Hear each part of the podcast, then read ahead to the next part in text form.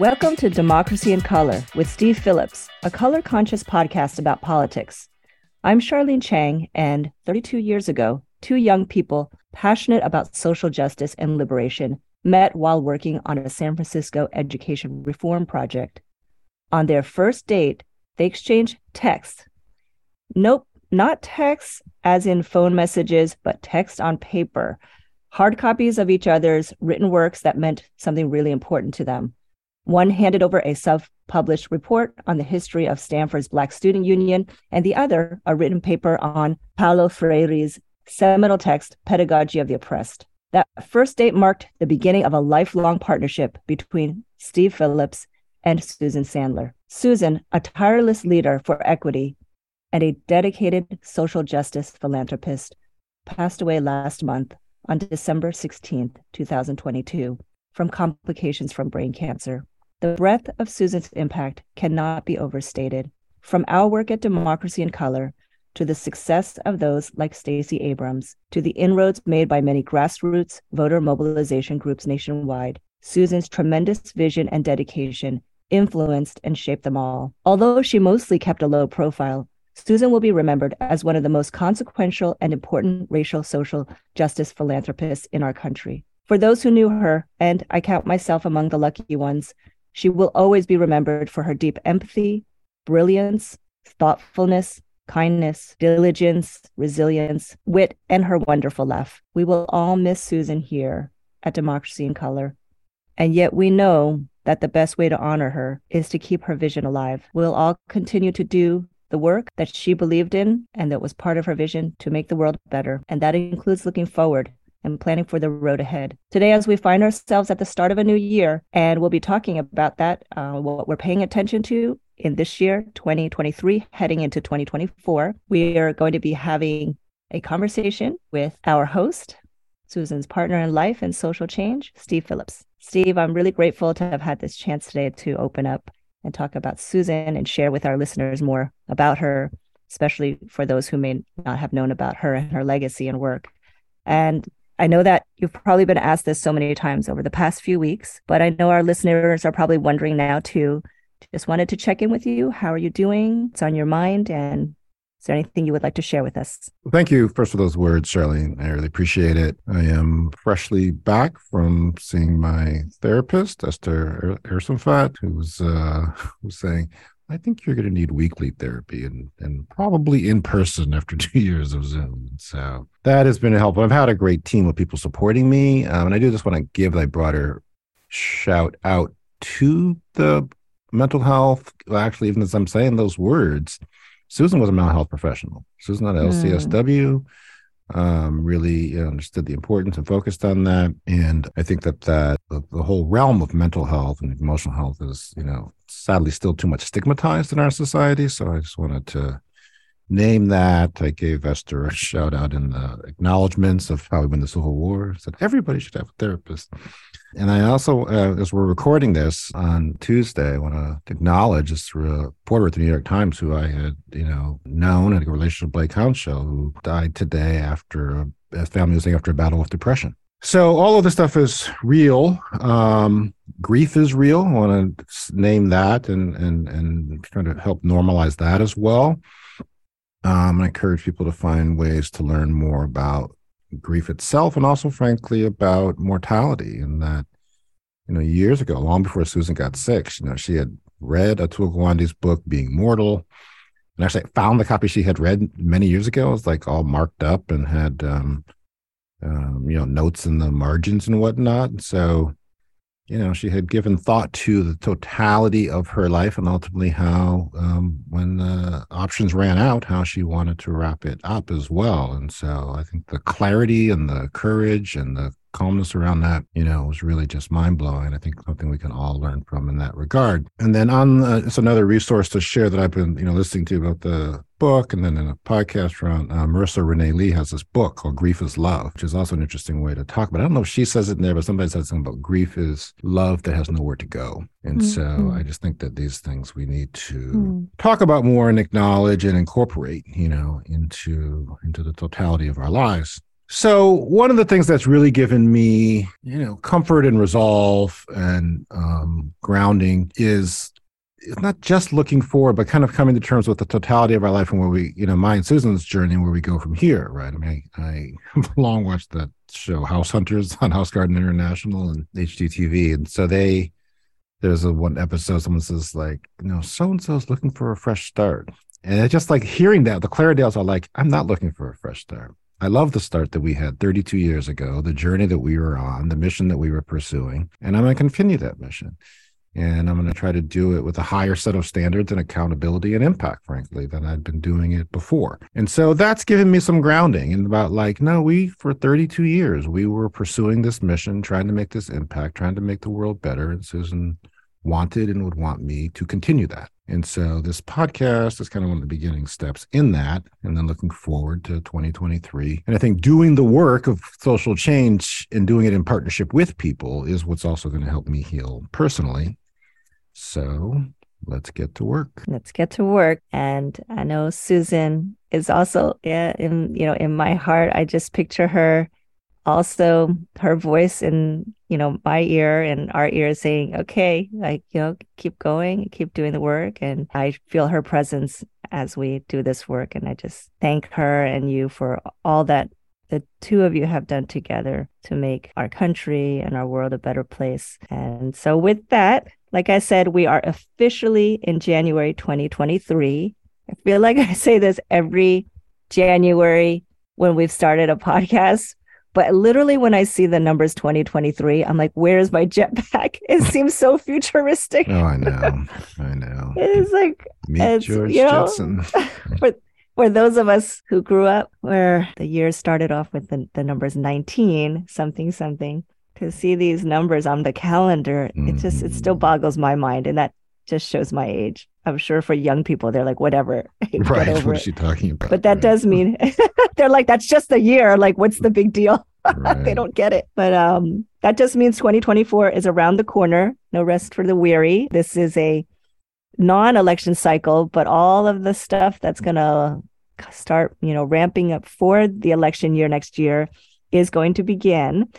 And we're just going to be fully in it, gearing up for another presidential election cycle. And a, a lot, a lot of that work is going to be in terms of the laying of groundwork is going to be happening this year. So for the presidential race, Democratic strategists for President Biden are aiming to take advantage of what will most likely be a chaotic Republican presidential primary to build a large network of volunteers and donors for Biden's reelection campaign.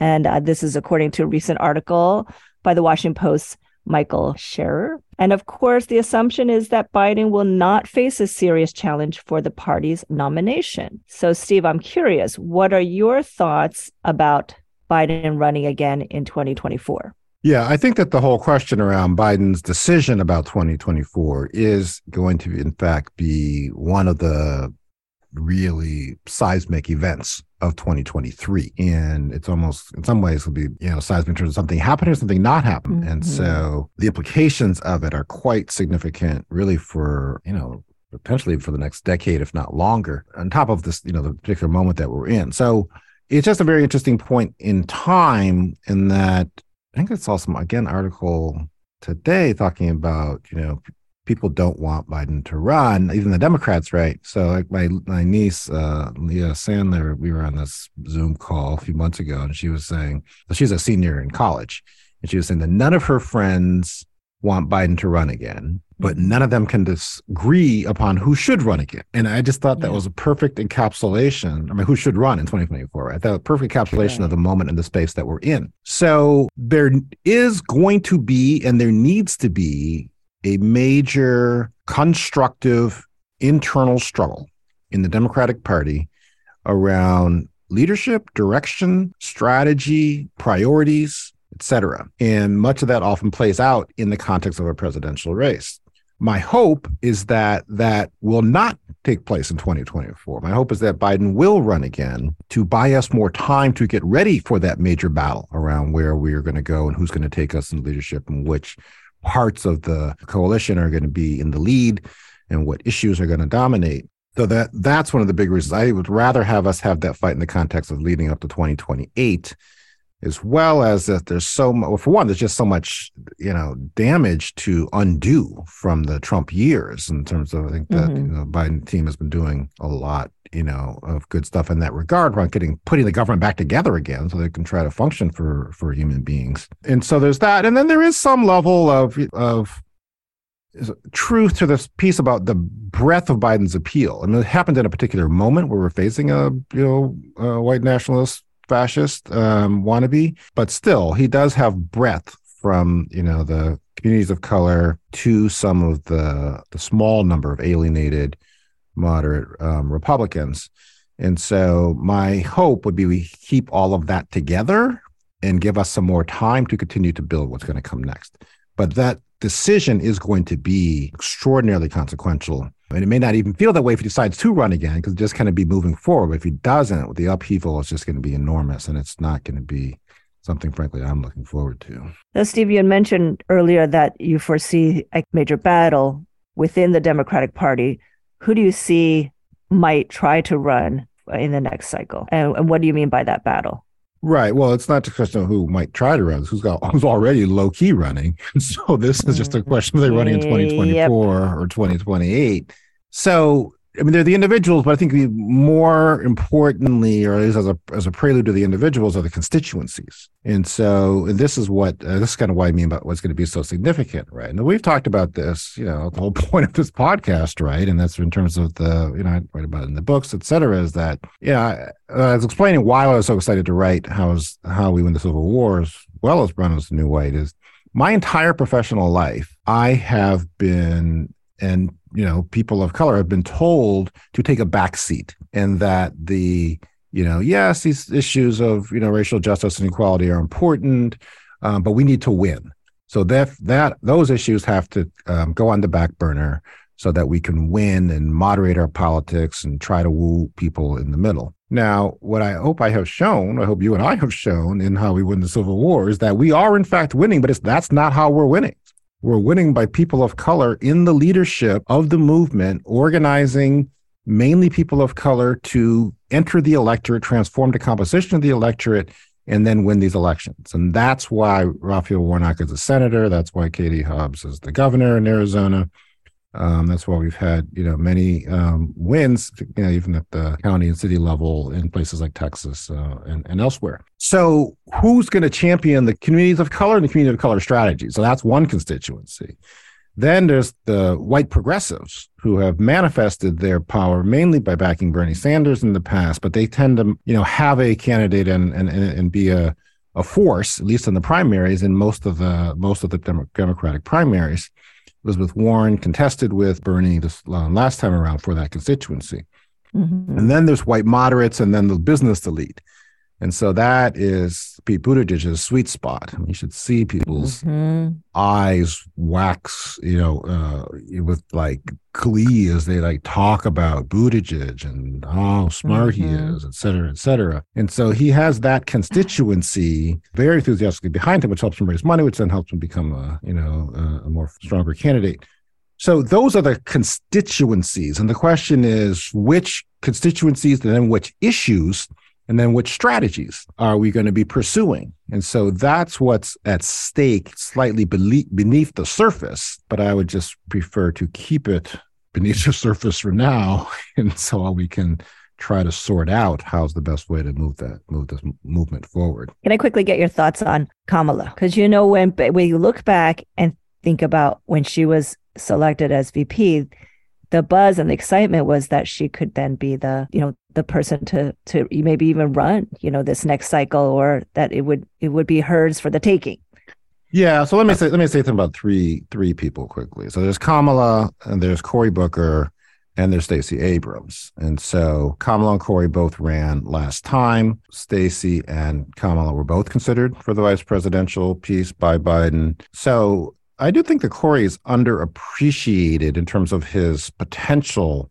because he's one of the few people that are out there who can who can span these constituencies. And I mean, I have sat with him across the table from you know Fortune 500 CEOs where he's able to communicate with them, and I've seen him you know, move people to tears and standing ovations talking about connecting to the civil rights movement and, you know, racial justice. And so there are very few people that fluent in that breadth. And so that's not to be underestimated. And then I also think that I actually think that Stacey Abrams should be considered a candidate for the presidency. Obviously, you know, we didn't win the gubernatorial, but I what I don't think people appreciate is the some level of the the intersection of the symbolism and the strategy and the substance is that in a country where leadership is defined as, as tall, thin, straight white men, Stacey embodies like literally everything that is not that and everybody who is not that resonates with her. And that i think that's something in terms of the zeitgeist and the culture that people don't fully appreciate. And then the kamala question is a complicated one and i think that we should we may even want to have like a whole discussion around it but there's a very complicated interplay of racism and sexism and what's the right role for a particular leader and so what a person's strengths and whatnot and so it to the extent that people have any, you know, legitimately criticize everybody, to the extent there's any legitimate, legitimate criticism, it's very hard to even offer that in a context in which racism and sexism are rampant in our society. And so it's a complicated situation that she is in in terms of how to move forward. Obviously, as a person of color, as a woman of color, I think there are legitimate questions we all need to debate around. What is the right role for each leader? And is the executive role the right role for Kamala? She was an extraordinary senator, extraordinary senator in the Judiciary Committee. So that's something we're going to have to all grapple with. Um, but it's complicated. And I think that we, it would require a much further uh, explication. All right. So just before the holidays, Democrats had announced a historic shift in the primary calendar. I really want to talk about that because it's it's a huge deal and it's really exciting. I don't fully understand, so I want to ask you a little bit about it. But it is um, definitely, I think, in our lifetimes, it's it's you know I don't remember there being a shift in the primary calendar uh, unless I probably wasn't paying attention, which is totally possible. But under the new proposal, South Carolina would kick off the primary calendar on February third to uh, again this would be february 3rd 2024 and then georgia would host the fourth primary on the 13th both of these states have tremendous sizable black populations and they played a critical role in biden's 2020 victory. In the past democratic nominating contest began with the iowa caucuses as we all know and the New Hampshire primary. And let's just say those two states do not have overwhelmingly significant black populations. Um, they're they're significantly white. That that's why this proposal is it's historic and it's a very big shift. But as Katie Glueck reports in the New York Times, the new calendar is running into some issues. In Georgia, Democrats face logistical problems in moving up their primary. And in New Hampshire, which would move from the first primary state to the second, has officially indicated that it can't comply with the early state lineup endorsed due to a 1968 state law that ensures New Hampshire's primary would be held before any other state. So, Steve, how would this new primary calendar change the landscape of the presidential election cycle? And what are some of your thoughts now about the, these logistical issues that are coming up so far? Yeah. So first, in terms of the the historical context to it, so you are correct, and you did not miss something in terms of the calendar for 51 years it has been Iowa and New Hampshire kicking off the Democratic primary process. And this is just how it has been all these different years. And this is the first time anyone proposing to change that. And so it's a it's an enormous suggestion of what Biden is trying to actually make happen. So just in terms of procedurally, it's a very big deal in that regard. So then you get to the substantive piece. So as you as you mentioned, right, Iowa and New Hampshire are both 90% white states. Country that's now 40% people of color. But then, the, as the first two states, they have enormous winnowing power in terms of mm. who is going to make it through to be considered for the for the nomination. And so then you get to then, if in a state that's 90% white, what are the issues? What are the constituencies that have to be elevated? Right. I mean, there is, you can probably find on the internet, I remember it clearly myself watching it, what would be a podcast of my mentioning Jesse Jackson that when Jesse ran in 88, he announced in 87, I think in Iowa, and there's like pictures of Jesse learning how to milk a cow in Iowa 1987. Oh, oh uh, my God.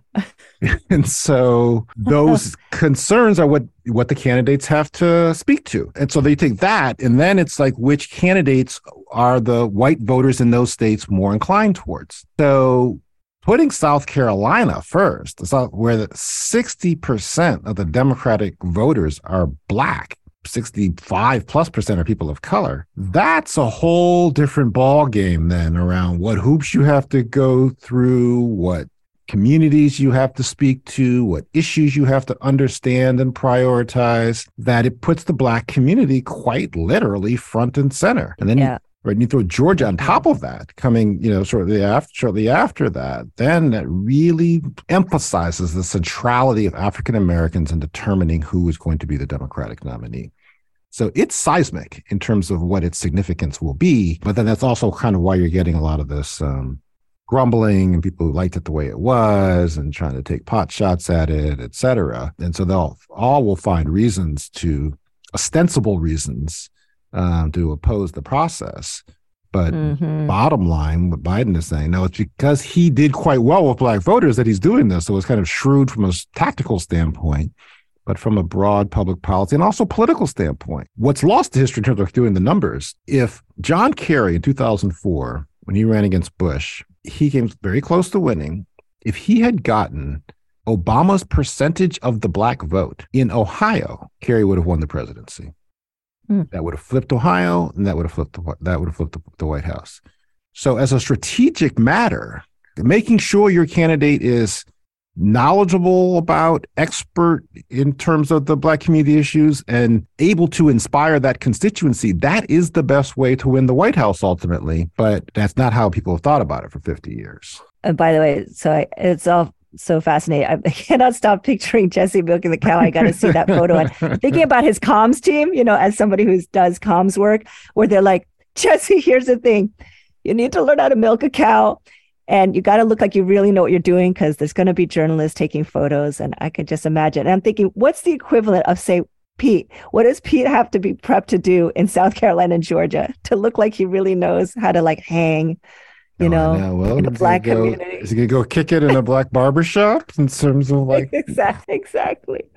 Uh, it's a it's just a fascinating times we live in. And uh, just really quickly, you're saying how the order of order of these states winnows candidates out.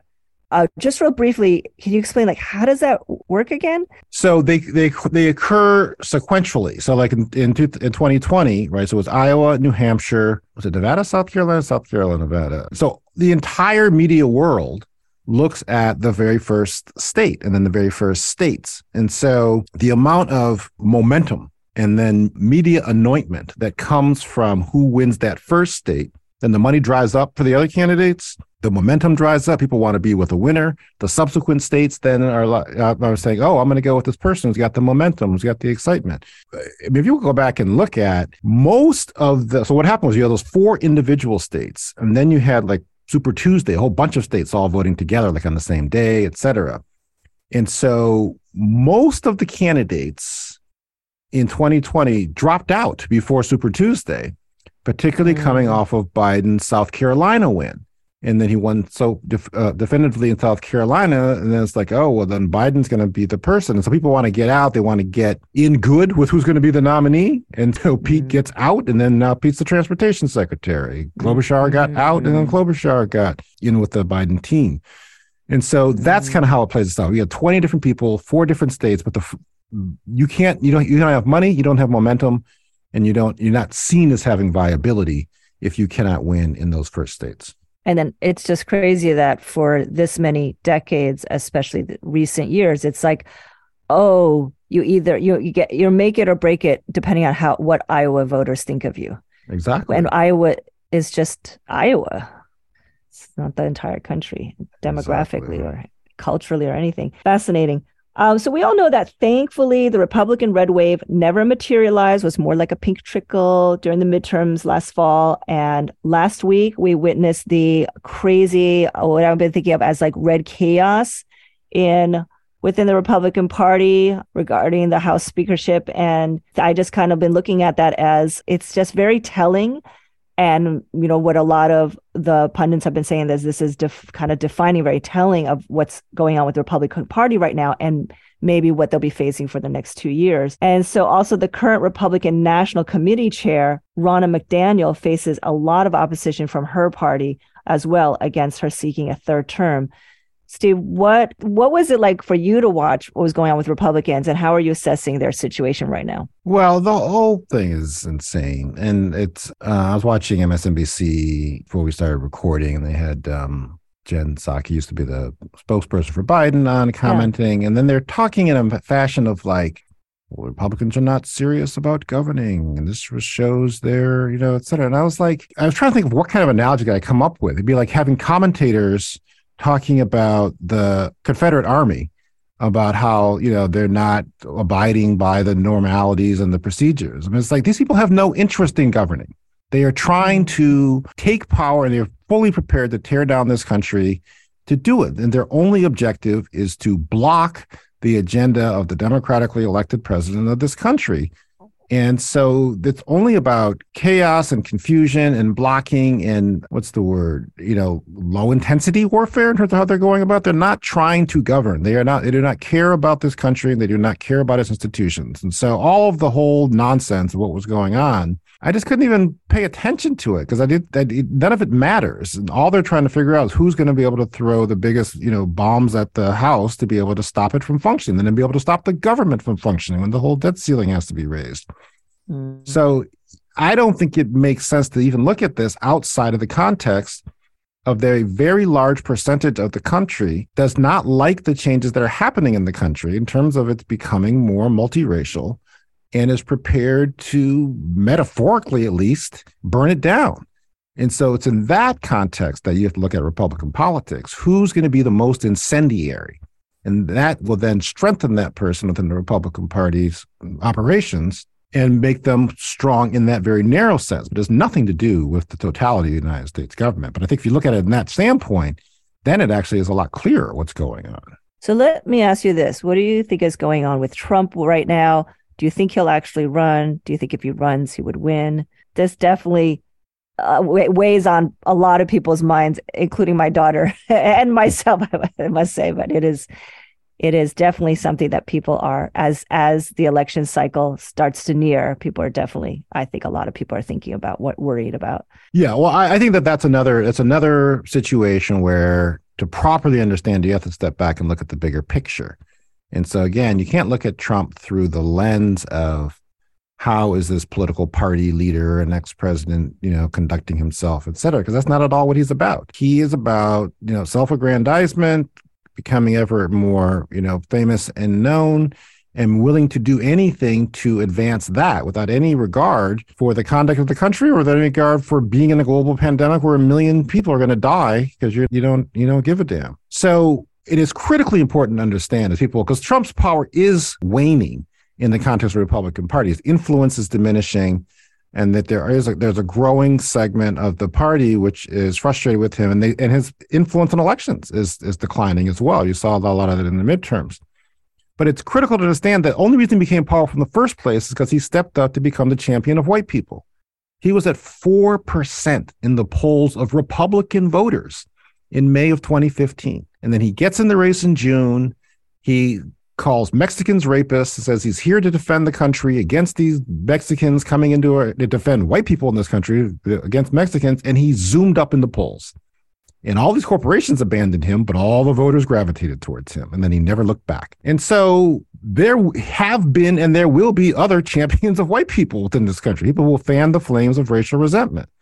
Right? I mean, George Wallace in 68, Strom Thurmond in 48, uh, Jefferson Davis back in the uh, Civil War time period. So it's it's a mistake to look at Trump mm. solely as an individual, and it's more important to look at this whole unrelenting movement to fan the flames of white racial resentment and who's going to be at the forefront of that movement. And so that's the more compelling and, and critical um, factor within this country. But you, you mentioned that your daughter's concerned about Trump. How is how is your daughter looking at this whole election situation in 2024 and whatnot? Yeah, so it's interesting.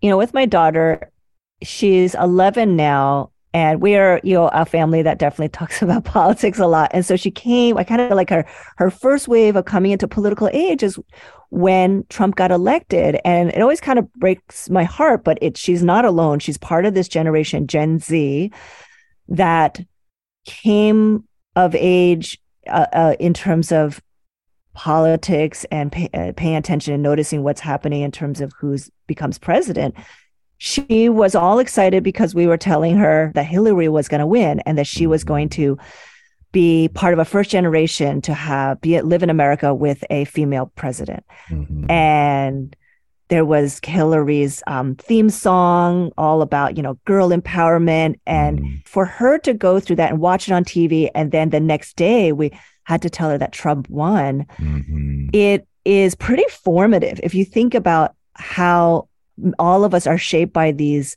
news events when we were really young around when you start to get an understanding of how the world works and often it's not fair and that doesn't often make sense and then also what i like to kind of joke is that you know and now she she's been through the trump years in terms of his administration and he she knows about all the crimes he's committed and the kind of person he is that she often just says to us why is he not behind bars and we don't have, you know, we'll say they're trying and we don't have well, a really good, satisfactory that Susan answer. quite literally asked me. Susan was like, why isn't he in jail? yeah. And, and now because she is older, she's in middle school, she also knows that it's no coincidence the kind of person he is, the way he looks, that he's a white man, powerful with a lot of money, and that that has something to do with it, right? That our system doesn't really work, and that our system is racist, and that our system is not is not fair, and that even though us as parents always say, oh, everything you do, you'll have a consequence, right? We always say, no, you can have a consequence for if you do something bad or wrong. But in the real world, it's much more complicated than that, and it's not always fair. And so it, I, I think it's very interesting how this generation has been shaped by the Trump years mm-hmm. and him as the like the big boogeyman, political boogeyman, and what he represents. But I don't think she totally understands the nuances like you were just laying out. I think she really just think anybody but him, and then we'll ultimately it will be better. Like everything's better than Trump. But I understand that that's what you were saying that that's not necessarily true at all because he's like we've said before he's lazy and actually not that not that bright.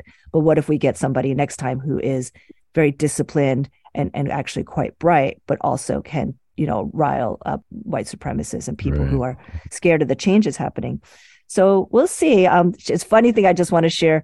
You know we talk she does come to me sometimes like well why don't we do this? You know she comes up with what she thinks are solutions for our democracy. And she'll go why can't we just take all the republicans and put them on an island and I think, okay, that's interesting. I say, well, first of all, that's not how democracy works. And also, which island? and aren't there aren't there people already living there? But she thought she came up on a, a, great solution. And I had to, you know, we talk about how for a lot of reasons that that wouldn't be right either. So yes, a, a budding sort of policy maker in, in the making, but not quite there yet. It will be interesting to see how that generation. I, mean, I hadn't thought about the disappointment of the Clinton Trump contest, but how that what's that going to mean in terms of the level of clarity, lack of naivete of that generation about how politics really mm-hmm. works. Similarly, how interesting was a generation who only knew a black president, right? Who only like that was their that they were shaped by that, and right. Oh yeah, no. So Julie Julie Martinez Ortega's son Carlos when Obama was president, they had like uh, he was like in elementary school, middle school, and the they were in DC, right? And they had like a African ambassador came to speak to their school or something. He comes home to Julius is like, "Mom, why are all the presidents black?" Right. so a whole different worldview. Yes. The other key goal for 2024 that I want to talk about, which Democrats will need to start laying the groundwork for this year, is taking back the House. Democrats are starting the 2024 campaign in better than expected shape, again, because the red wave didn't really happen. Again, last year's midterm elections left Republicans with a thin majority of just 222 seats compared to Democrats' 213 seats. So a thin majority. If Democrats do win back the chamber, new House Minority Leader Hakeem Jeffries would be poised to be Majority Speaker. And that would be an exciting historic first because that would make him the first Black House Majority Speaker. Steve, what do you see as Jeffries' key challenges this year? And how are you thinking about Democrats' role in the House ahead of 2024? Well, I think the biggest the biggest challenge is is to take back the majority in 2024.